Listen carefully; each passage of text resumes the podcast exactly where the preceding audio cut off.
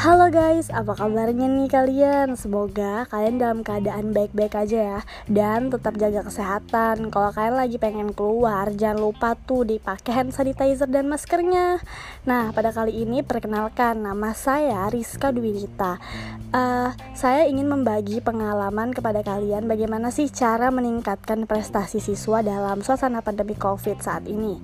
Nah, seperti yang kita ketahui bersama bahwa fenomena dengan sistem daring ini menjadi benar benar-benar tantangan baru bagi kita semua, baik bagi guru, siswa, maupun orang tua. Dari segi guru, baik itu guru mata pelajaran maupun guru BK, dituntut untuk bagaimana sih menerapkan strategi pembelajaran dengan mengoptimalkan aplikasi belajar online.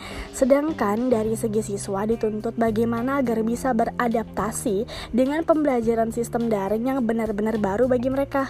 Sedangkan dari segi orang tua adalah bagaimana agar orang tua sanggup memfasilitasi sarana persarana dalam pembelajaran pembelajaran daring di rumah dan menciptakan suasana di rumah yang mendukung belajar anak. Nah, teman-teman, sebenarnya dalam situasi sekarang kita sebagai guru BK tentunya perlu bersikap kreatif dalam mengembangkan prestasi siswa. Kalau dari aku sih cara yang paling ampuh dilakukan sekarang itu ya memberi siswa motivasi biar tambah semangat belajarnya. Terus, kalau menurut aku sih hal yang paling sederhana yang bisa kita lakukan sebagai guru BK yaitu kan kita punya tuh yang namanya grup WhatsApp.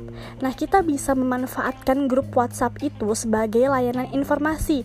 Maksudnya gimana sih? Nah, maksudnya itu di dalam grup WhatsApp itu kita bisa share video pendek motivasi buat menambah semangat siswa. Paling enggak kita share video itu seminggu tiga kali.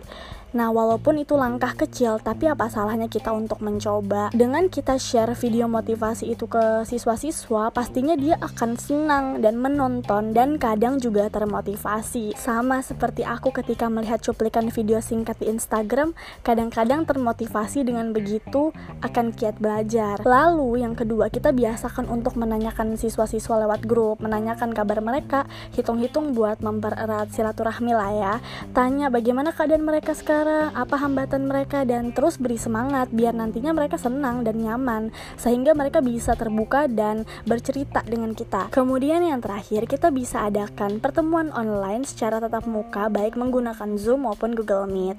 Bisa juga kita mengadakan pertemuan secara langsung tetapi dengan anjuran pemerintah yaitu tetap memakai masker, membawa hand sanitizer dan menjauhi kerumunan. Pastinya jaga jarak ya. Biar nanti mereka bisa menyampaikan kendala mereka dalam belajar. Sekian dari podcast aku kali ini. Terima kasih kalian yang udah dengerin dan tetap jaga kesehatan, ikuti protokol pemerintah. Sekian dari aku. Bye bye.